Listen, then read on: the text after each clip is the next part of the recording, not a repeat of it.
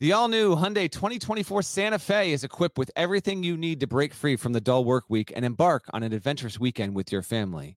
The Hyundai Santa Fe's features like available H-Track all-wheel drive, standard third row seating, available dual wireless charging pads. You've got the H-Track all-wheel drive so you can take on those dirt trails and kick up some mud, or the third row seating gets your whole family in to experience the thrill together. The dual wireless charging pads make sure that no one gets stuck in the great outdoors with a dead cell phone. Think about those adventurous activities you can do, like me taking a ski trip up with the family, maybe going on a camping expedition, anything and everything. Learn more about the all new Hyundai Santa Fe at HyundaiUSA.com. Call 562 314 4603 for complete details. Hey there, it's Gary Parrish. It's Friday, October 29, 2021. Welcome back to the CBS Sports Eye on College Basketball Podcast, where we sometimes discuss camel fighting, dodo birds, and leaky black. Matt Norlander is here with me, and today we are continuing our run through previews of what are typically the seven best conferences in college basketball. We've already done the American, the ACC, the Big East, the Big Ten, the Big 12, and the Pac 12. So the final league that must be discussed is the SEC, which is another conference that seems completely up for grabs. And here's some evidence to support that claim. In the preseason media poll, it was Kentucky who was voted the favorite in the SEC. But my pick is Arkansas. Deadleg's pick is Alabama, and KenPom and Torvik both have Tennessee as their highest ranked SEC team. So in the Big East, I think the only sensible pick in the preseason is Villanova. And in the Pac 12, there's really no data to support picking anybody other than UCLA in the preseason. But in the SEC, you can reasonably pick one of four different teams at least. Deadleg, I think I've asked you this before, perhaps about the Big Ten. Forgive me, but is the SEC on second thought, is the SEC the most up in the air power conference in the country, or do you just expect Nick Saban to win it somehow? Oh, I never rule out old Nick for sure. Um, I I think that the Big Ten. I'm going to maintain what I said uh, before about the Big Ten. That's going to be the most compelling, best race at the top uh, with the best teams. But if you're looking for the most variety, and you just laid out the evidence why that's going to be the case. The SEC is the league for you. And I very much enjoy this because it's really not often, certainly not every season, where you'll have a power conference where you will have four teams with legitimate cases to be the best team in the league. You'll often you can get 3. 2 is uh, almost a damn near guarantee in every league that's not the Big East in most seasons and maybe even the Big 12 during Kansas's heyday. But to have 4 we are actually we're in some uh, some rare territory, and I I personally love it. Um, I like Alabama coming off of what was statistically, when you consider how good it was in the regular season, getting the two seed and winning the SEC, uh, arguably the best season in program history, even though they didn't make it through to the Final Four or anything, or, or get it to uh, get get on out to the uh, Elite Eight, which it had done previously in program history. I'm gonna go with Bama um, but I'll I'll hold off on my thought on that for a second there. Why? Not that you're anti-Bama because you're not, but what made you say it wouldn't be Bama, wouldn't be Kentucky, and made you pick the way the way you picked in your poll?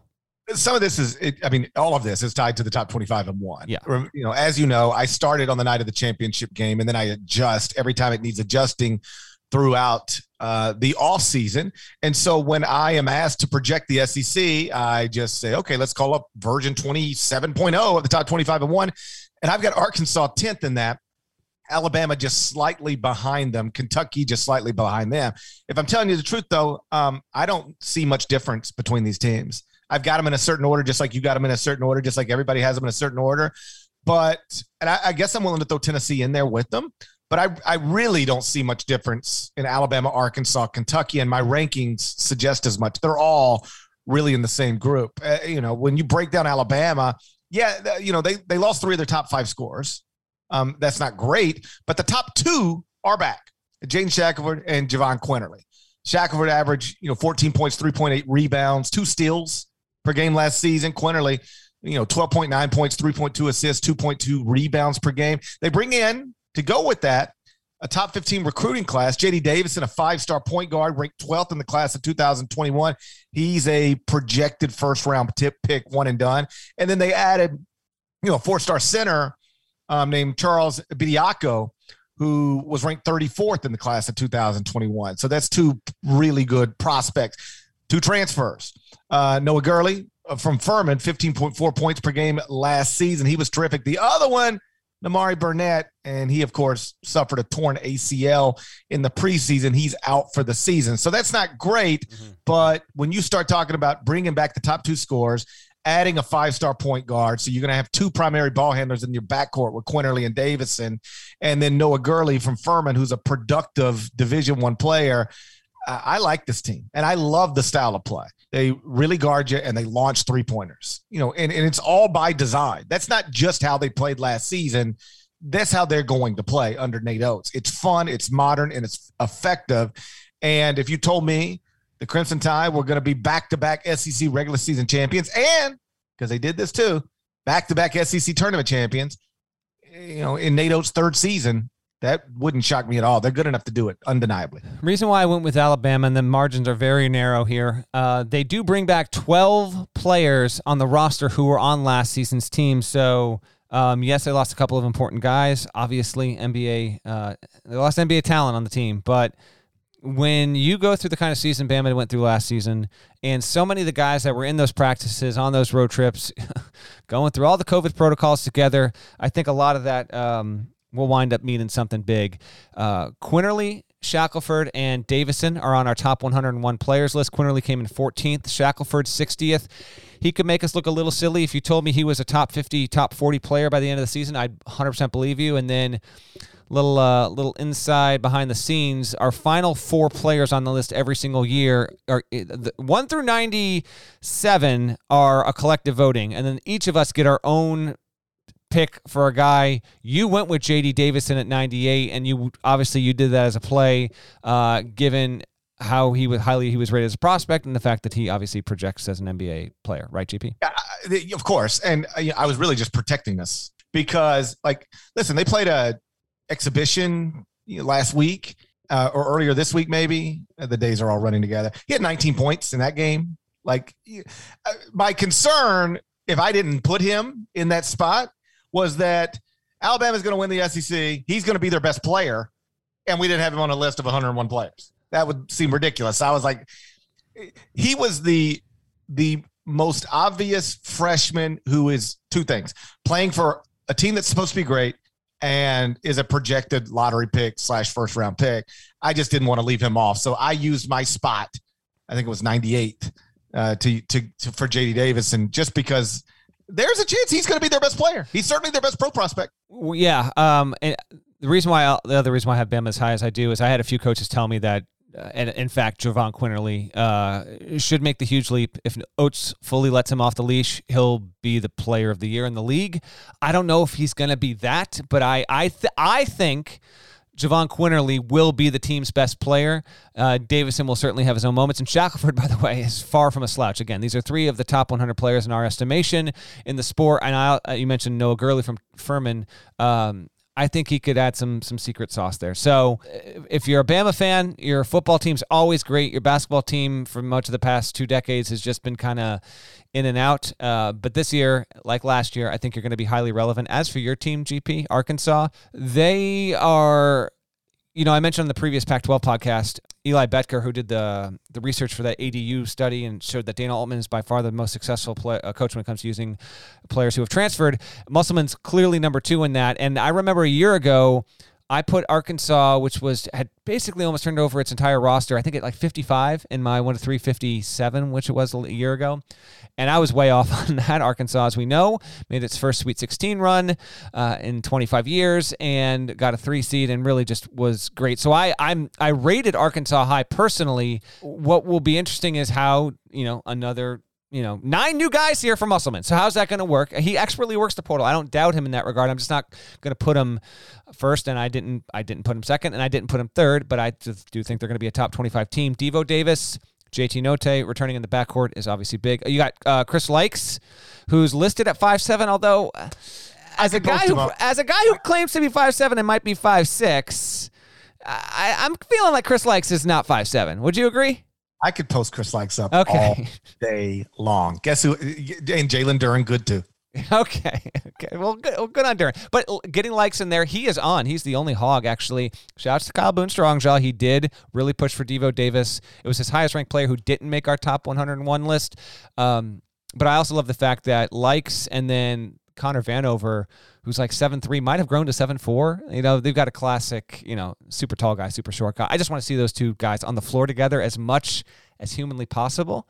And the last thing I have here on Arkansas, and take it away if you want and go wherever. I'm really excited for you to watch this team this year. Why would that be? Why are you why are you excited for me specifically yes. to watch Arkansas? Yes. Oh, I couldn't begin to guess. They're not going to have those wrinkly tarps up anymore. Fans in the stands. You're not going to be. You're not going to be. You know, your your OCD tendencies are not going to be annoyed when you watch the Hogs on TV when they pull up from the snout, maybe right before the half, because there's no tarp situation. Oh, thank God! I was th- I actually thought about this the other day because I was watching um, in advance of our Pac-12 podcast. I was watching uh, Tubelis uh, yeah. highlights. You know, I was I just I was getting into it, man, and uh, I I I was reminded of how awesome Arizona's tarps were. They had great tarps. And Arkansas's tarps, they left something to be desired. Yeah, the inverse situation. Arkansas, really good team, just horrendous tarps. Arizona, um, just nearly spotless tarp situation last season. Team wise, eh, take it or leave it, postseason ban. But you've got the you've got the Hogs one. Yeah. Um, it's just to circle back to a point I made earlier, I you, you know when you're ranking teams in a league, you got to put somebody one, somebody two, somebody three obviously. People don't realize that. People, this is something people don't realize. You got to have 68 teams in the tournament. Um, but but here's how close they are in the top 25 and one. Arkansas's 10, Alabama's 12, Kentucky's 14. Mm-hmm. They're all right there. And so I went with Arkansas one, just like you know, Alabama lost three of its top five scorers. Arkansas lost four of its top six. That's from an Elite Eight team. Um, and one of those losses, obviously a big one, the lottery pick Moses Moody might have heard high school teammate of Caleb Houston. And Cade Cunningham. Who the hell doesn't know that? Who doesn't know that? And Scottie Barnes. So, uh, as you mentioned, JT Notae back, uh, JD Notae back, Davonte Davis back. Uh, so, those two quality players, Notae was the SEC six man of the year. Bring back Connor Vanover, Jaylin Williams, two rotation players. And then, you know, Chris Lykes he's little, but he scores, boy. He, he averaged 16.2 points as a sophomore, 15.4 as a junior. Only played two games last season because of an ankle injury, but like he gets the ball in in the yeah. bucket. Yeah. Um, they also add Stanley uh, Umude from South Dakota. That's a six-six wing who averaged 21.6 points and seven rebounds last season. And then they got a transfer from Pitt, Au'Diese Toney, another six-six wing, 14.4 points 5.9 rebounds last season. So if you're trusting Arkansas to be really good again, you're just believing that these productive transfers are going to be productive at Arkansas and you're trusting and you're trusting Muss to to do what he typically does, which is take these guys from different backgrounds and different places and mold them into a quality basketball team very quickly. And obviously, I think he will. I've got him 10th in the country. Um, but th- there's no doubt. You know, we we talked a lot of times over the past few years about that Sweet 16 drought at Arkansas that they broke last season. You know, they uh, they had not gone since 1996, and now you know, based on what Muss has put there, it will not be surprising if they go to the Sweet 16 in back to back years. No, and that would actually be a wonderful story for that local fan base there. Uh, we aren't going to get a lot of um, reasons to watch Arkansas early. The schedule just isn't that enticing overall, non conference wise. So we'll have to wait and see. Um, glad we gave them some time here on this pod. We'll have to just see. I mean, they've got they've got K State uh, and an MTE uh, the week of Thanksgiving, and they could play a high profile opponent thereafter. But otherwise, this is filled up with Gardner Webb, Mercer, Penn, Central Arkansas, and the like. Inversely, uh, Tennessee, I will see in person at Mohegan Sun when they play Villanova on Saturday, November 20th in the Hall of Fame tip off event. And how about the Vols? So, w- before we went with our top 101 list on Wednesday, on Tuesday night, we kind of debated and didn't really do anything about whether we were going to tweak the list. And we made minor tweaks, but not too many. But now, as I sit here and talk to you, Kennedy Chandler is our only player on our list. He's at 20. I'm all in on him. But and I had Fulkerson on my personal list, John Fulkerson, who did underperform last season, but he's not there. But when you look at what Tennessee has, Fulkerson, Victor Bailey's back, Josiah Jordan James, eh, they bring in a really good class. I and you know, as you mentioned before, this is the team that the predictive metrics are saying slightly, slightly, slightly, slightly will be the best in the SC projection wise. We only we're saying only one player on this roster is top 100. We'll see. I I just I want to see the real John Fulkerson. Please stand up. I want to see that happen. I think Josiah Jordan James could be a top 10 player in the league. I think there's certainly the possibility of that. Yeah, but I'm excited to see that they've got another high level recruiting class in, in there. And eh, Tennessee remains, if you're a Vols fan, I know they've been a little bit short of what you've wanted. Rick Barnes' big picture has done a really good job. Like you're relevant again heading into the season. You have another really good class. You're going to have a, at least another NBA, one NBA player on this roster. And so because of that, it's just no brainer. Like at, at worst, Tennessee, I think, will be the fourth best team in this league. I will tell you that I have them fourth on my SEC ballot. And yet, when I was going through, because you know these teams, but then you go through and you really start putting it in, you know, in a file. This is what they're bringing back. This is what they're enrolling. Uh, what's a starting lineup look like? What's a what's a, a bench look like? This is the team where I was like, you know what? If I was starting from scratch, I'd have them higher. Yeah. I think they're going to be really good. You know, they, they bring back four of the top seven. I, I think you named all the ones that matter except for Santiago Vescovi. Mm-hmm. Um, you know, it's four guys in Victor Bailey, Fulkerson, Vescovi, and Josiah Jordan James. It's four guys who average at least 24 minutes per game and at least eight points per game. Now they lost, you know, Jaden Springer, Keon Johnson, Yves Pons. So they they they lost some serious players, but they bring back four guys who have been a part of something really good. And then they enroll two five stars. You know, Brandon Huntley Hatfield and my little homie from Memphis, Kennedy Chandler um, he's going to be terrific. And by the way, that's another reason why I wanted to put JD Davison on the list. You can't have Kennedy Chandler 20th and JD Davison nowhere. You know, like they're yeah. like they're like one, two point, you know, freshman point guards. Um, but I think he's going to be a terrific, just a winner, just a, a you know, wins at every won a Peach Jam title, won a state title, just wins. You know, uh, j- just makes his team better. You know, he's a he's he's small, um, but man, he can get where he wants to get to, and and he knows how to run a team. So you probably start if you're Rick Barnes, Kennedy Chandler, who's a, you know, if he wants to be, I think a one and done lottery pick point guard. You starting with Santiago Vescovi, Victor Bailey, Josiah Jordan James, and John Fulkerson. Then you bring Huntley Hatfield off the bench. So you got a five star coming off your bench. And then this is the one everybody forgets about that I think it got a chance to be really good. Justin Powell, transfer from mm-hmm. Auburn. Yeah. And he only played 10 games last season. He like got a concussion and then it just, you know, I don't know, it was weird, but like he just never came back. But in those 10 games, he was really, really good. You know, averaged 11.7 points, shot 44.2% from three.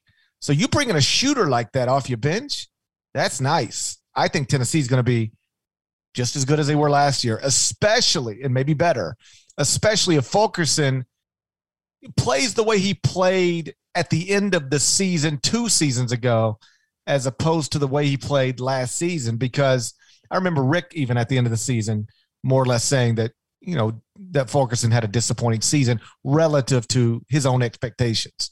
That was certainly, I mean, I voted John Fulkerson first uh, uh, SEC preseason player of the year last year. I thought he was going to be terrific. Mm-hmm and he just he just well he wasn't bad, but he certainly wasn't that. But if he gets back to looking something closer to that, and Kennedy Chandler is what I think he'll be, and the rest of these guys, you know, they are, you know, Victor Bailey's good, Scobie's good, Josiah Jordan James good. The team's got a chance to be really, really, really good. I think Chandler, Fulkerson, and Jordan James. I think they're gonna have three. Those guys are gonna be spread out first, second, third team All SEC. Oh, and, and by the way, let the record show you can you can vouch for me on this in our Slack when we were saying, "Hey, let's go through the list. Is there anything we yeah. were missing?" One of the things I said is, "Do we need more Tennessee players?" Because right now we've only got Kennedy Chandler, and I I bet you at the end of this year, if we do another list of 101, and we're not, and we're not, but if we did, yeah. we'd have more one Tennessee player I, on. I agree. Let's get to those. Uh, let's get to those guys in Lexington here. Last season's Kentucky team had a 360 win percentage. It's the it statistically was the worst season for Kentucky men's basketball since 1926, 1927. Okay, one of the worst offenses in the league, obviously 81st overall in adjusted points per possession per KenPom. Now, the Kentucky vote uh, in the preseason poll doesn't surprise me. Them being first, GP, they have so much there that it's they're irresistible. I remember when we got to the end of last season and we knew that Kentucky was going to change some things about what it was doing. And credit to John Calipari because he has certainly looked at the flaws that he had on that roster and and went to make changes there, made changes on his staff, the whole deal. Um, but I remember thinking like, I, this team was just so bad that I can't allow myself to project, no matter almost who they bring in, to have them top twenty. But I walked that back because uh, Keion Brooks Jr. 10.3 points, 6.8 boards. He's a very important returning player. Davion Mintz uh, will be, a, I think, a very important presence. I think Jacob Toppin will have breakout potential as a returning. But when you look at the transfers, Oscar Tshiebwe has been on campus for a good long while here. I think he is going to be ridiculous. Top 50 player in the nation this year. One of the best rebounders. Uh, could, you know, evolve into an even better uh, you know, rim protector than he already displayed in his really good freshman season before things went awry at WVU. Um, yeah, Kellan Grady, three point threat, obviously. Proved it for years at Davidson. Not an elite three point. I think he's not elite, but he can certainly give it to you in bunches and, and can be streaky. Sahvir Wheeler, transfer from Georgia, who was a really good player for a bad Georgia team. And I don't like I he made I don't have the thing up in front of me. Sahvir Wheeler was either first or second team preseason all SEC, and I got Tshiebwe Brooks Ty Ty Washington, who I have to get to, freshman, and I think Grady all being better in the big picture than Wheeler. The point is, there's just so much there that if you want to say Kentucky's the best team, I get it. I also want to see it happen. But I think objectively speaking, when you look at how deep this team is, there's just no argument against it. Kentucky is going to be back in the NCAA tournament. Calipari will have no excuses, barring half the roster getting season-ending injuries. He will have no excuses, Parrish, not to get his team back into the field. I really like Ty Ty Washington. This is one of the oldest Kentucky teams ever, basically uh, under Cal. Might be the oldest statistically. Um, so I don't think you're going to have a lot of overwhelming freshman presence, but I do think Ty Ty will be the exception to that. Um, he is on our top 101 list, and I think he will be the one that winds up shining. And I don't. I don't know if he'll outshine the likes of Tshiebwe, Brooks, et cetera, et cetera. But yeah, I got, I've got, I've got Kentucky too on, on my list. I got Bama, then Kentucky, then Tennessee, then Arkansas. Sahvir Wheeler, for what it's worth, and did lead the SEC in assists per game last season mm-hmm. by nearly two assists per game. So um, we'll, we'll see how that translates to playing for a better, presumably a better team at Kentucky. But um, I won't be surprised if he's a, an, an all league player. Uh, uh, but like every guy you named, I won't be surprised if they're all league players. I'll tell you what I like about Kentucky next. But uh, first, real quick, check this out. Are you looking for a new basketball shoe? If so, this is Gary Parrish here to tell you that the New Balance Two Way V4 features the groundbreaking use of fuel cell technology with fresh foam, creating the ultimate combination of rebound and cushioning. Every step feels explosive and dynamic, and the upper construction features a lightweight textile that's supportive and breathable. So, whether you're hitting the clutch shot or locking down the opposition, the Two Way V4 gives you the tools to play at a high level. Learn more and purchase the two way at newbalance.com. Robert Half research indicates 9 out of 10 hiring managers are having difficulty hiring. If you have open roles, chances are you're feeling this too. That's why you need Robert Half. Our specialized recruiting professionals engage with our proprietary AI to connect businesses of all sizes with highly skilled talent in finance and accounting, technology, marketing and creative, legal, and administrative and customer support. At Robert Half, we know talent. Visit RobertHalf.com today. So I have Kentucky third in the SEC behind Arkansas and Alabama, but um, you know, don't go to twisted. I, I really like this team. Again, I've got Arkansas 10, Alabama 12, Kentucky 14th in the top 25 and one. Here's what I like about this team. If you look at that disaster of a team last season, historically bad UK team, what was the problems with it? We talked about this all last season. There were three obvious, glaring problems. Um, one, they were too reliant on freshmen. John has shown that you he can win with freshmen, but he had too many. He was relying on too many of them at the same time last season. Second issue was they could not shoot at all. They shot 33.6% from three as a team that ranked 176th. And then the third obvious issue is they had no good point guards. Averaged 19.8 I mean, that was their turnover percentage, 19.8, and that ranked 217th nationally. Well, now look what they got. You got two true point guards and at least three in your starting lineup, probably who can handle the ball. Sahvir Wheeler, true point guard. Ty Ty Washington, point guard. And Kellan Grady can handle the ball. He, he, could he could initiate your offense if you want him to. That solves that problem. Uh, could shoot. Well, now you got Kellan Grady, who maybe isn't great, but he did shoot 38.2% from three last season. This is a guy who averaged at least 17 points per game in four straight seasons at Davidson. There was a time where people were talking about he's the best Davidson NBA prospect since Steph. He's got yeah. a chance to play in the NBA. That's cooled off a little bit, but that none of that will stop him from being a great college player. He has been a really good college player. So, oh, and then you bring CJ Frederick off your bench. He shot 47.4% from three last season while playing 24.7 minutes per game at Iowa. So, couldn't shoot, added shooting. Uh, didn't have point guards. Now you got the a five star projected lottery pick and the guy who led the SEC, in assists per game last season.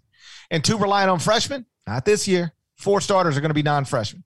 And I know Oscar Tshiebwe like left West Virginia at a time where he wasn't especially impressive. But the season before, he led them in points and rebounds per game. And that was a West Virginia team that was really, really good 11.2 points, 9.3 rebounds per game. So if he goes back to being that, um, and you're, you know, trotting out a starting lineup of Sahvir Wheeler, Ty Ty Washington, Kellan Grady, Keion Brooks, Oscar Tshiebwe, that's good. You know, it's not going to be as talented as the John Wall, DeMarcus Cousins team. It won't be nearly as talented as the 2015 team. There's not multiple obvious future lottery picks on this team, but this has got a chance to be a really good college basketball team. And since we're playing college basketball, that's not the worst thing in the world. That's our top four. We disagree on the order. We agree on that chunk. And then I think those are the teams that you expect to make the NCAA tournament and you expect to make it with room to spare to stretch out there. After that, here's the order I have I've got Auburn in the five hole, Florida at six. And then my 7 8 is flipped from my 1 to 358 GP because of an injury. I now have Mississippi State 7 LSU eight. I think those eight are the ones that enter this season. Their fan bases can say, they can have a rosy outlook and say, listen, we should be targeting the NCAA tournament. I don't think the SEC is going to be an eight bid league. Uh, I think it's got a really good chance at six. And then you get to like set the over under at 6.5 bids, maybe. Um, I'll take the over. You'll take the over. So you're going to go seven. I think I would as well, but I would sell hard on eight. Um, getting eight from a single league is real tough. Before we get into the quick details on each of these teams, again, I go Auburn, Gators, Mississippi State, Tigers at eight. How would you rank those four in order? Because I think are we in the, are we in the same boat? You, those are your next four. Yeah, and I've got Auburn five, Mississippi State six, Florida seven, LSU eight. But obviously, the injury at Auburn um, with Allen Flanigan is a uh, is something that perhaps I should have considered a little more. Although, you know, I like what else they got. You know, they bring in KD, KD Johnson from Georgia. He's averaged double figures in the SEC last season. Wendell Green, a transfer from Eastern Kentucky, who averaged 15.8 points, five assists per game last season. Five star big Jabari Smith, and then Walker Kessler, former five star center, who didn't do much of anything at North Carolina last season. He got caught in a numbers game there. Like, you know, nobody liked to play multiple bigs as much as Roy Williams, but like you can't play four of them. You know, they just had too many bigs and he was sort of the odd man out. He only averaged 8.8 minutes per game. But among the reasons I think he's got a chance to be the breakout player in college basketball, like, you know, uh, most improved from freshman to sophomore year, sophomore year in terms of production. He almost never played 20 minutes a game last season. Mm-hmm. But when he played at least 20 minutes, Walker Kessler averaged 18 points, 10 rebounds, six blocks. Small sample size, but when is that a one game sample size? Did you say six blocks? Two game sample size. Yeah. okay. There we go. Six it's blocks. It's a two. He, it was like he had uh, like it was like yeah. It was like I, he he was blocking shots, boy. You know, you were you were going about uh, 57 and a 45 there and thought you might dodge the radar, but I had to pull you over on that small game sample size. That is absurd. He, this is a fact, what I'm telling you. When he played at least 20 minutes a game in a game last season, he averaged 18 points, 10 rebounds, and six humiliating blocks per game. Obviously, I don't think he's going to average 18, 10, and 6. But yeah. could I see 14, 8, and 2? I could see 14, 8, and 2. And if he's 14, 8, and 2, you're you're you're in a you're in a most improved category.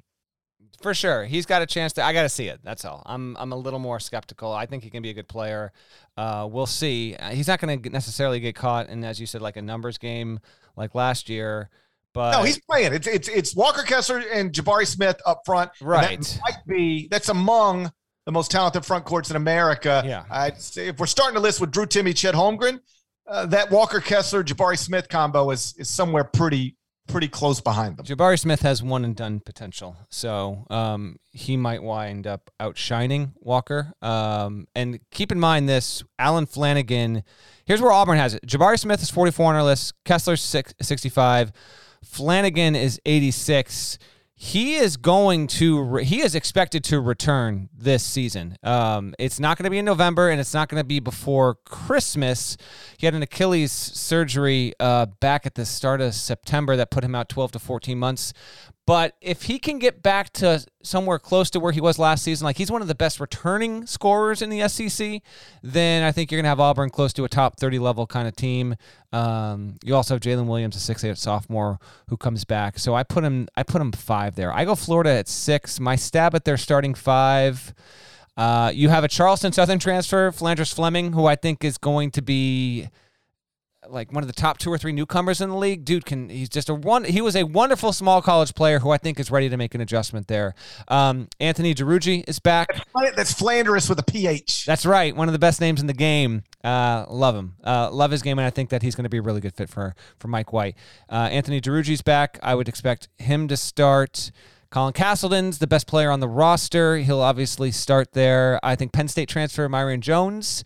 And then you know, it might be Brandon McKissic, uh, UMKC transfer there. I don't know. Gators, I think you can safely say it'll be a top 40 team, should be in the NCAA tournament conversation there. I would put Florida ahead of Mississippi State because it's been forever since Mississippi State was relevant. Now, it's got a squad this season, or at least it should. Iverson Molinar, top three guard in the conference. And and for Mississippi State to have a player like that, as I wrote in our uh, my capsule in the top 101, you know, I understand that you know we and hardcore uh, Mississippi State fans and maybe SEC basketball fans know who Molinar is, but most people don't know who this guy is. And he is just a great example of like if if you enjoy the college game, there are really super talented, high level major conference guards that you just might not be aware of that you'd enjoy watching. And Molinar is exactly one of those players. He will be one of the best sophomore guards in the country, and he's going to be benefited this season because Garrison Brooks, whose father has been a coach on the staff of Mississippi State for more than a decade, he's transferred over from UNC and injecting him into the lineup. He's another top 100 player in the country. It gives Mississippi State its most optimistic outlook going into the season in a long, long time. Add in DJ Jeffries from Memphis. They're going to have injury issues to start. Rocket Watts is going through a hip thing. He's not going to start the season. Tolu Smith, um, the team center, uh, who played 31 minutes a night a season ago, he's going to be out until at least Thanksgiving because of foot issues. So Mississippi State might be caught in third gear for a little bit, but I think when we look up, it's going to be in the tournament conversation. I'm not sure. I'm not for sure saying they're going to be in. They're going to be close. And then LSU is the last team. Just real quick on them. They don't have Adam Miller. He's done for the year with a torn ACL. That happened like uh, within the past week. So that losing, I think that's going to kick LSU out of the tournament. I think they're going to be an NIT team. Uh, Darius Days is back, and he's on the back end of our top 101. You get Xavier Pinson in from Missouri. I think he'll be a plug and play guy. Efton Reid, five star center, good player. I just don't think We'll see. Will Wade, for all of his critics and everything we've talked about him, he gets a ton out of his roster always. So I could wind up being wrong here. Um, I, but I, I think that they're they're going to be hovering around that seven, eight, nine spot because they don't have Adam Miller, who was a transfer from Illinois. I learned this in your one to three fifty eight. Uh, LSU's won 39 league games past three years. It's more than any other SEC team. I agree. The loss of Adam Miller hurts, but um, bring back Darius Days, add Xavier Pinson, add Efton Reid, the five star center. It's another nice roster. It's a good enough roster to to compete for a tournament berth for Will Wade, who at this point I'm just going to assume is going to coach at LSU until he retires at the age of 74. Um, Mississippi State, I like. You know, this is year seven for Ben Howland in Starkville. Been to one NCAA tournament, hasn't won an NCAA tournament game. Last time he won an NCAA, tournament game was 2011 at UCLA. Last time he went to the Sweet 16, 2008 at UCLA. I think both of those streaks can be snapped this year. I think this will be his best team at Mississippi State since he took the job. Um, and among the reasons is because of the enrollment of, of Garrison Brooks, who was this time last year preseason ACC Player of the Year. I think he'll be better this season than he was last season. He was solid enough last season. Trivia time. Who was the 2021 ACC Player of the Year? Damn you. this just made me chuckle when I thought about it. You need a hint? Tell me when you need a hint. Hold on. It's it wasn't anyone on Virginia. It wasn't anyone on Duke. It wasn't anyone on Carolina. It wasn't Aluma at Virginia Tech. Like, yeah, I need I, I need a damn hint. He has a name straight from the Bible. This is unbelievable. That's ridiculous. Okay, So, yeah. I know the answer, but I need to know if you got this question lined up at the same time that you got Moses Moody, or if just a warm glow and big smile hit your face when you were doing this research and you thought, you know what, I can ask this, I can ask this dude again the same question and give him the same hint. Neither is true. Here's the truth 99% of trivia times are prepared in advance. As I was talking to you about Garrison Brooks being the preseason ACC player of the year, and you were talking about if we didn't talk about this last season, I thought about it and we should have. And I was like, who was the ACC player of the year? And I couldn't remember. And so while you were talking, I literally just Googled 2021 ACC player of the year. And in big letters, it popped up Moses Wright. Georgia Moses Tech. Wright from Georgia Tech, who did not play in Georgia Tech's NCAA tournament game, which it lost to Loyola Chicago on account of COVID protocols. And Moses Wright obviously went on uh, and, and pursued a pro career. He was a senior last season. But, and with all due respect to Mr., he might be the most anonymous ACC player of the year of the past 30 years. Good player, Oh, but no, no, No? There's one- there is one that Oh, we boy. talked about one time. Was on a last place Virginia Tech team and won ACC Player of the Year. Oh, It's outrageous. Uh, it's um, I, I'm not gonna pull the name. I oh man, I'm not gonna pull the name.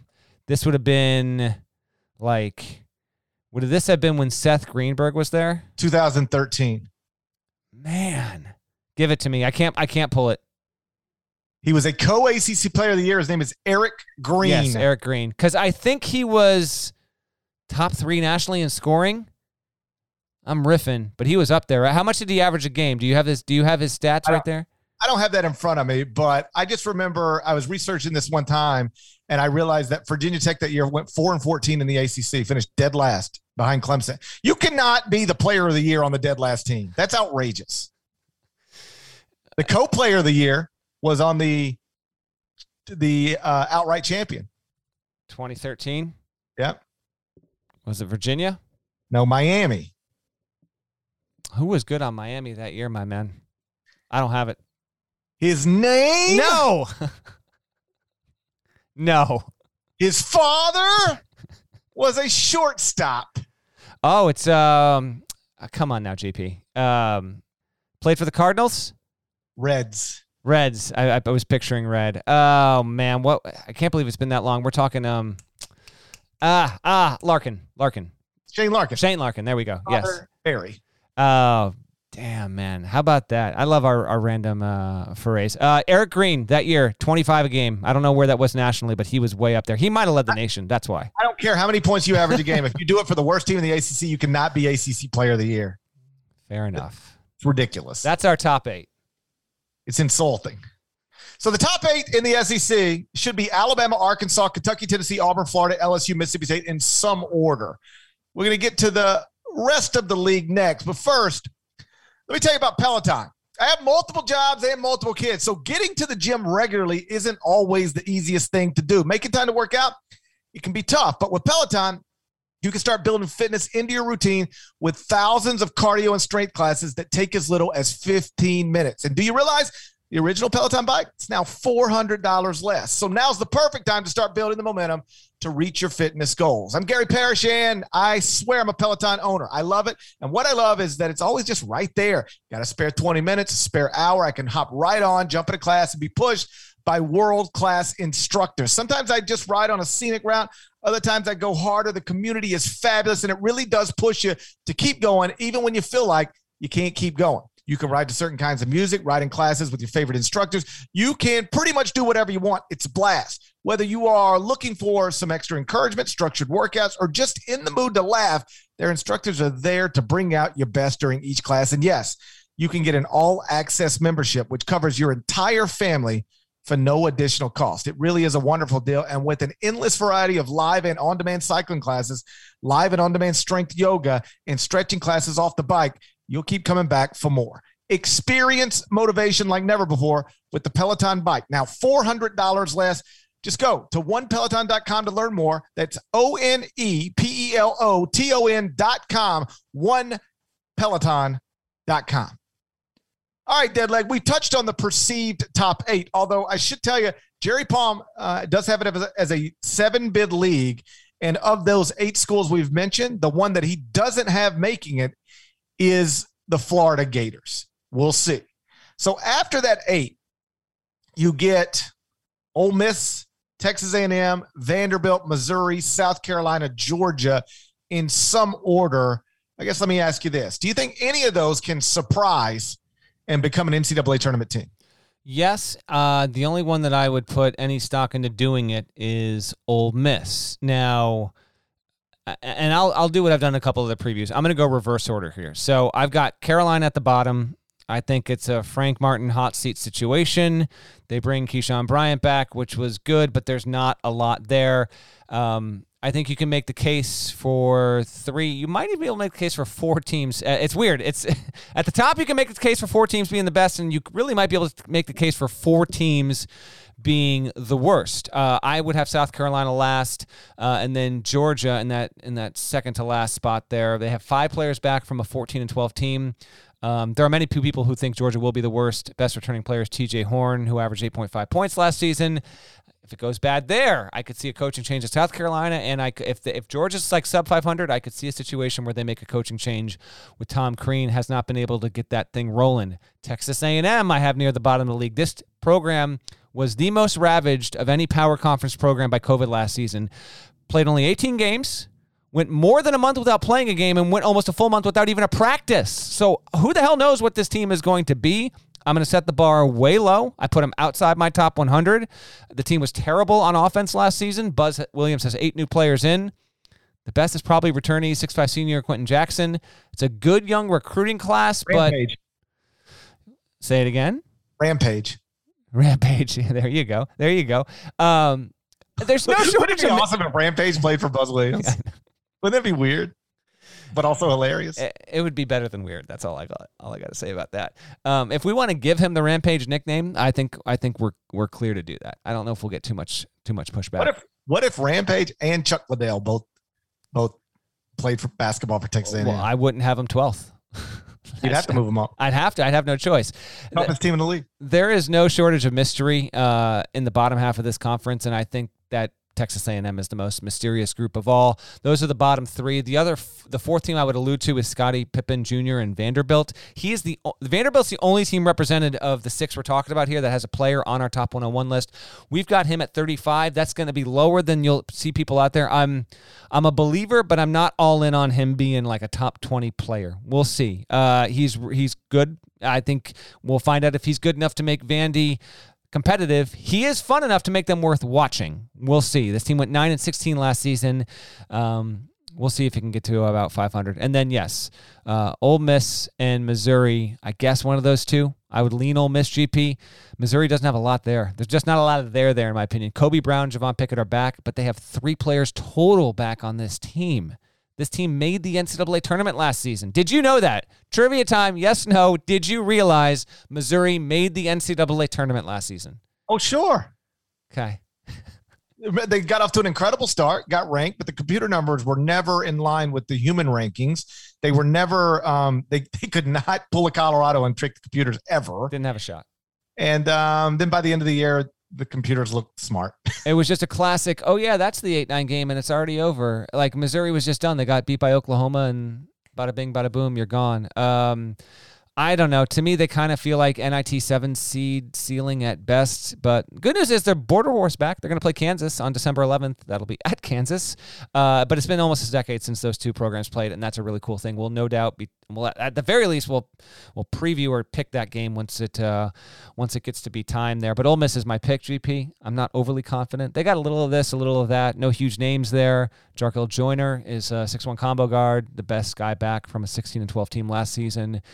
Uh, Kermit Davis, who we are both fans of and think that he can do good here. This just the program's kind of been bobbing up and down, right? Tournament team, eh, NIT, eh, not that good. At tournament team in the past five, six years, they're my most likely. So I would go Ole Miss, Mizzou, Vandy, A and M, Georgia, South Carolina in that order. One of the things that I've, I've found interesting about the SEC in recent years is that I think this is the best league of coaches in the country. I mean, 14, 14 schools, an accomplished coach basically everywhere. Jerry Stackhouse being the standout. I mean, the, the exception, like he hasn't done much at the collegiate level. You know, that, that's not that's not a shot. Yeah, but he'd kick everyone else's ass in basketball, so whatever. Yeah, but if they want to play pickup, you know, it's over. If let's if, if Kermit wants to try to guard Jerry Stackhouse, can we get a can we get a Jerry Stackhouse Tom Crean one on one battle happening as soon as possible, please? So, but but Jerry like had a great reputation in the G League.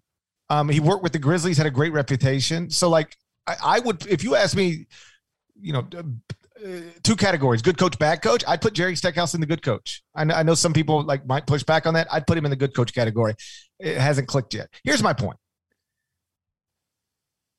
This is a league that is projected to go a certain way, and that certain way has Frank Martin and Tom Crean finishing last and next to last.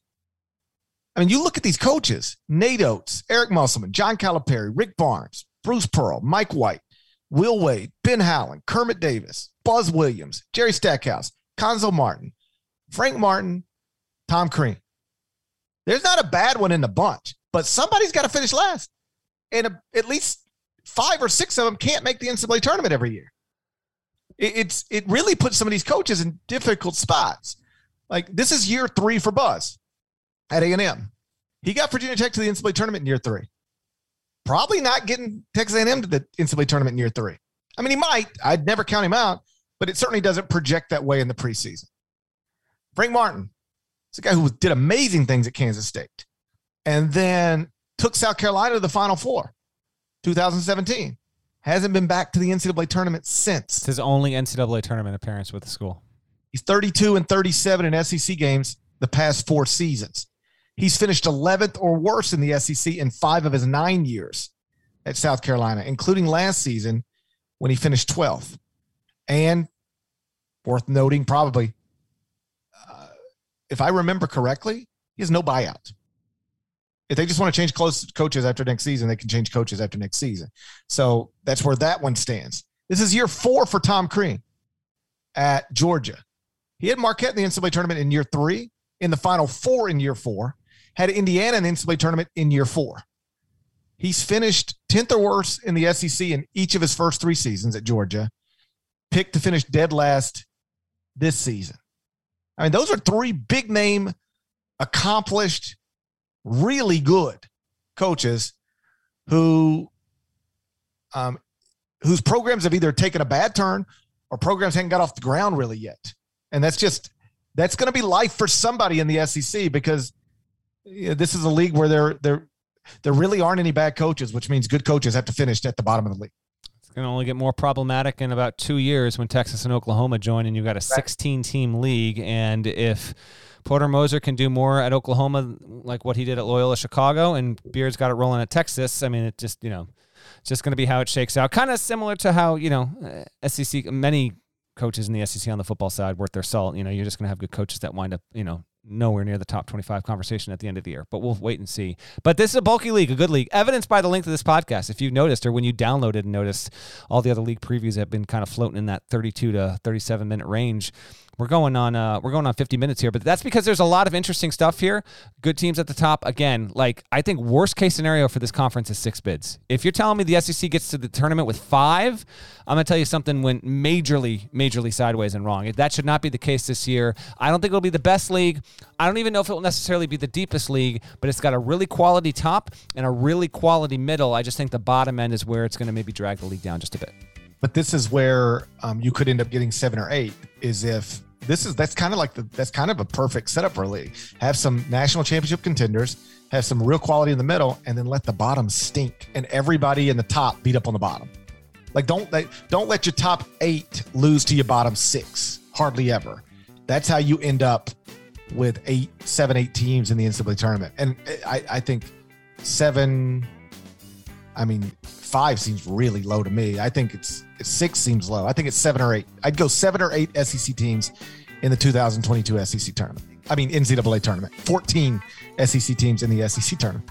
I'll take your word for it. Shouts to Devin Downey. Shouts to Chester, South Carolina. Shouts to Terrence Thomas legend. Shouts to Larnell. Thank you guys and gals for listening once again to the Eye on College Basketball Podcast, the middle of the dumbest pandemic of my lifetime. If you're not subscribed, please go subscribe anywhere you subscribe to podcasts, including Apple Podcasts. And if you do it at Apple Podcasts, please make sure to rate it and review it. Five stars and nice comments. I promise you, I read them. And when they're really, really super sweet, they make me smile. Sometimes I just need to smile. So go there, make me smile, and we'll talk to you again real soon. Till then, take care.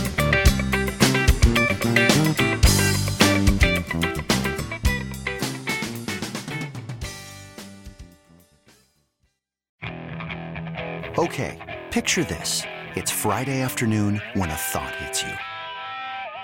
I can waste another weekend doing the same old whatever, or I can conquer it. I can hop into my all new Hyundai Santa Fe and hit the road. Any road. The steeper, the better. Because my all new Santa Fe is available with HTRAC, all wheel drive, so I can hit the trail without a worry in the world. Heck, with three rows and best in class rear cargo space, I can pack the whole family in with all our gear. We've got available dual wireless charging for our phones, so we'll never lose touch with civilization, and we won't lose touch with the primordial power of Mother Earth. So, which is it? Waste the weekend or do something a little more epic? And conquer it in the all new Hyundai Santa Fe. Visit HyundaiUSA.com or call 562 314 4603 for more details. Hyundai, there's joy in every journey.